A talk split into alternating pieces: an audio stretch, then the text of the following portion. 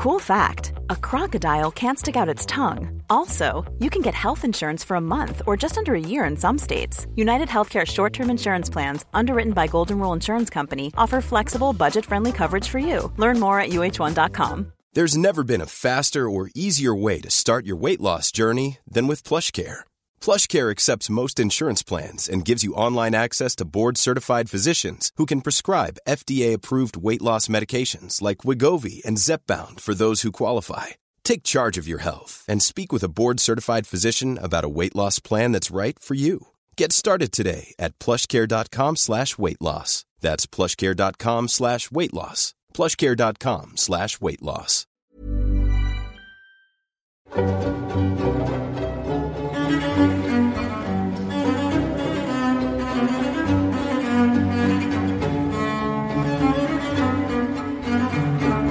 I want to tell you about George Mallory, the British mountaineer who was lost during a 1924 attempt to summit Mount Everest, the highest mountain on Earth.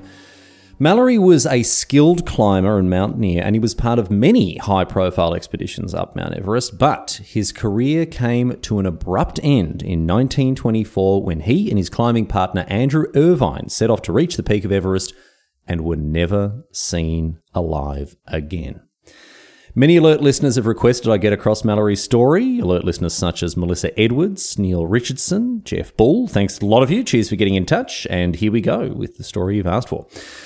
George Herbert Leigh Mallory was born in a little English village called Mobberley on the 18th of June 1886. And even as a young boy, he bloody loved to climb things. He was always off climbing up stuff. He's up drain pipes and walls. When he was seven, he was found on the roof of a church. Um, and when he went off to school, he unsurprisingly got straight into mountaineering, um, although not professionally. Actually, after completing his studies, uh, he he found he had difficulty finding work as a teacher. Um, but he, he maintained a strong interest in uh, in climbing and mountaineering, uh, you know, as, as a hobby.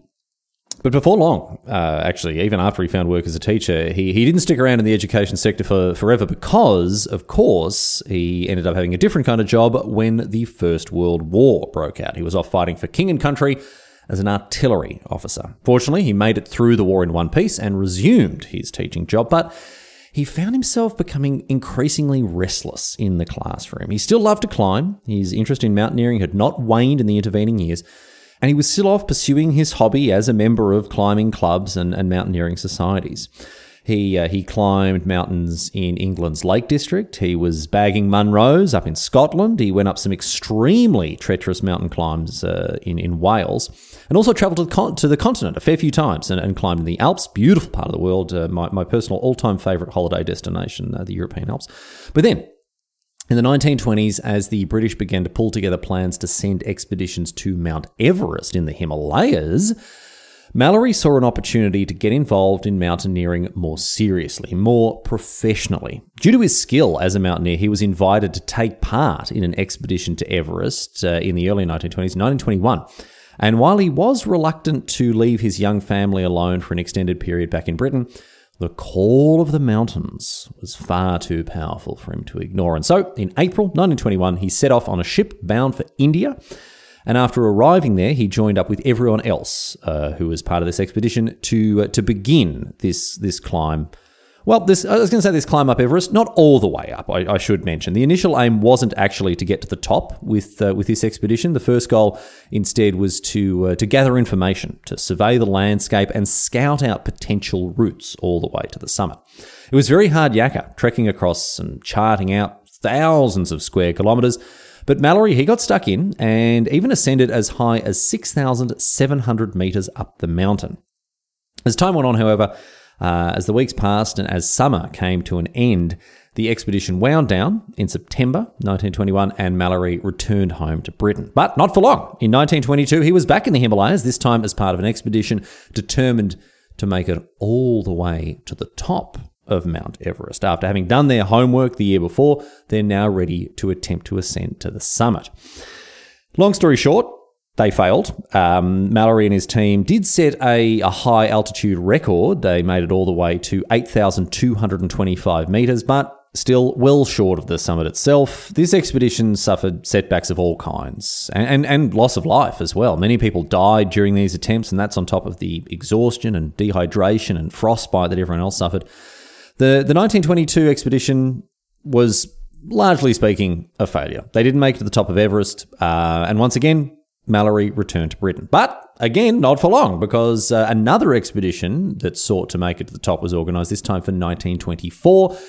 And sure enough, Mallory headed along for this one as well. He was appointed as the deputy leader of the expedition and uh, the leader of the mountaineers uh, on the expedition, given his uh, experience and his skills, not just as a climber and as a mountaineer, but also as a veteran of, true, of two previous expeditions to Everest. And after the expedition got underway, after they were over on the uh, on the slopes of Everest and ready to, to to try to get to the top, he was part of the first attempt on the summit that this expedition undertook, as he and mountaineer George Bruce began their ascent, supported by a team of eight porters. They gave it a red hot go. They really did, but they only made it to an altitude of 7,681 metres before throwing in the towel. The poor porters, they couldn't go any further, absolutely bloody exhausted, the poor buggers were, and so they, uh, they, they gave up and they, and they headed back down. And this meant that the expedition's second attempt on the summit was made by two, uh, two different blokes, two other blokes, Howard Somervell and, this is not a joke, this was his actual name, Edward Norton. Who knew? Before his career as a Hollywood A-lister, the star of Fight Club was an early 20th century British mountaineer. Incredible. He has kept that one quiet. Anyway, Somervell and Norton did make it further than Mallory and Bruce. They made it all the way to uh, the, an altitude of 8,573 metres before being unable to continue, suffering mightily from the frigid, inhospitable conditions but they did make it back down safely, and so now it was time for the third and final attempt that the expedition would make. Mallory was going up again, but this time he was accompanied by the 22 year old Andrew Irvine, and once again a team of eight porters who, all set off on the 4th of June. In the coming days, uh, four of these porters, alongside Mallory and Irvine, made it all the way up to a, high, to a height of 8,138 metres before the four remaining porters headed back, leaving the two British mountaineers to finish the job. Mallory sent a note back with the returning porters asking the team down the mountain to keep an eye out for him and Irvine as they set off the next morning, on the morning of the 8th, because conditions would be, would be bright and clear, so they would be easily spotted against the white backdrop of the snow on the mountainside. And sure enough, a, a, bloke named Noel Odell actually kept watch for them while he was doing a bit of investigative geology. Odell uh, found the first confirmed fossils on Mount Everest that very day. But he kept an eye and he spotted Mallory and Irvine climbing at an altitude of 8,600 metres. But this was the last time that either of them would ever be seen alive. And to this day, we still don't know for sure what happened to Mallory and Irvine after that. They had set out much later in the day than they planned to, and the conditions worsened as they climbed. They were lost in clouds, eventually, sleet began to fall, and visibility became so bad that you could only see a few meters ahead of you. So things really, really weren't looking good for Mallory and Irvine. And, and, and the people lower down the mountain who had watched them set off were quite worried about what was going to happen to these two blokes. But they never reappeared. And while the rest of the expedition searched for them in the coming days, there was no sign whatsoever and no evidence of what their ultimate fate ended up being. Mallory and Irvine had been claimed by Everest. But that's not quite the end of their story, as it happens. We still don't know for sure what happened to the two men after they disappeared into the clouds on that day. We don't even know if they made it to the top, although, as we talked about in episode 277, Get Across It, credit for being first is, is, is usually given to Edmund Hillary and Tenzing Norgay. It could have been Mallory and Irvine, but honestly, we, we may never know. Mountaineering investigators and historians have attempted to piece the story of what happened together based on the uh, on the limited information we have, but again, nothing conclusive has ever come of any of this. However, even if we don't know if they made it all the way to the top, new information about the fate of these two men has come to light in the time since they disappeared.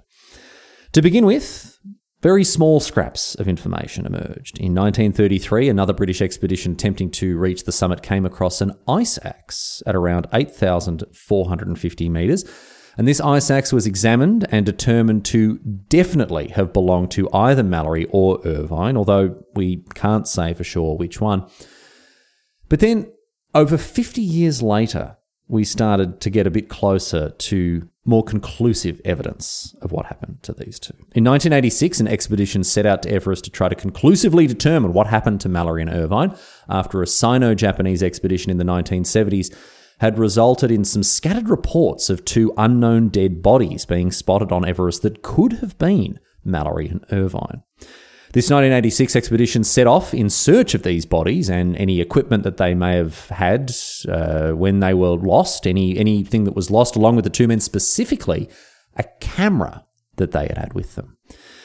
But this 86 expedition was largely a failure. They didn't really find anything other than an empty oxygen tank. However, in 1999, another expedition was set off with more money and more resources than ever before, determined to find some answers and that's just what they found. While searching at an altitude of 8,150 metres, the expedition came across, half buried in the stones, extremely well preserved by the Himalayan cold, a corpse.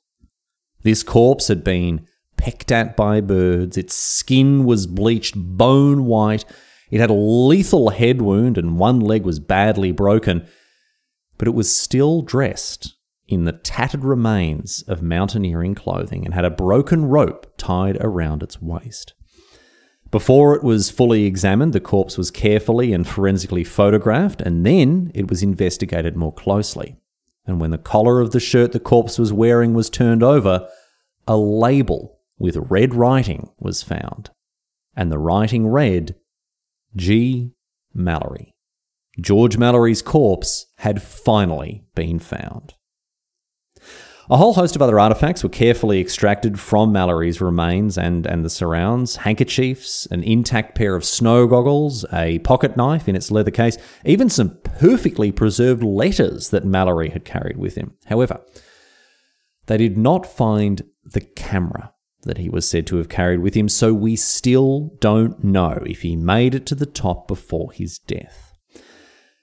The investigators who examined Mallory's corpse determined that, uh, based on the injuries he had suffered before death, Mallory and Irvine had been tied to one another with rope before one or both of them fell, causing the injuries that Mallory was seen to have suffered, and of course his death. His corpse, however, was left where it was. It was buried by stones by the uh, the people who uh, who had discovered it, and it remains there to this very day, Mallory still at rest on the slopes of Everest. As for Irvine, however, despite numerous other expeditions in search of his remains, Irvine has never been found. People haven't given up. Uh, there are there are still hopes that uh, Irvine's corpse will be found, and hopefully with it, the missing camera which may prove once and for all if Mallory and Irvine did indeed make it to the top back in 1924. There's circumstantial evidence to suggest that they did. Mallory was said to carry around a photograph of his wife that he intended to leave on the summit of Everest, and this photo was not found on his body. And additionally, the snow goggles that were, were found, they were in his pocket, not in his face, indicating that he fell while in the dark, which suggests that he may have made it to the top and then descended in the oncoming darkness before ultimately falling to his death. But look, we, we may never know. There are plenty of seasoned veteran mountaineers who insist that it's nigh impossible for, for Mallory and Irvine to have made it all the way to the top. So who knows? Unless this camera is found, uh, this question may go unanswered. Experts believe that there's a very good chance that the film in this camera will have survived the years, preserved by the freezing cold, and could be developed. But until Irvine's remains are found, we will probably never have a definitive resolution to the question of whether Mallory and Irvine made it to the top. But in any case, Mallory is still remembered as one of history's great mountaineers, a man who may have been the very first to conquer the world's highest mountain. But his greatest legacy, in my mind at least, is his response when asked in 1923 why he wanted to even climb Mount Everest in the first place.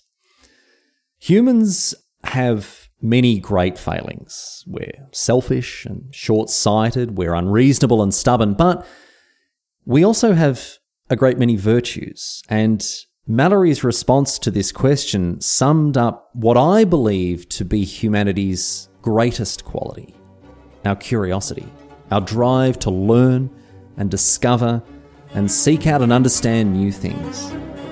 Why do we seek to climb Everest? According to George Mallory, because it's there.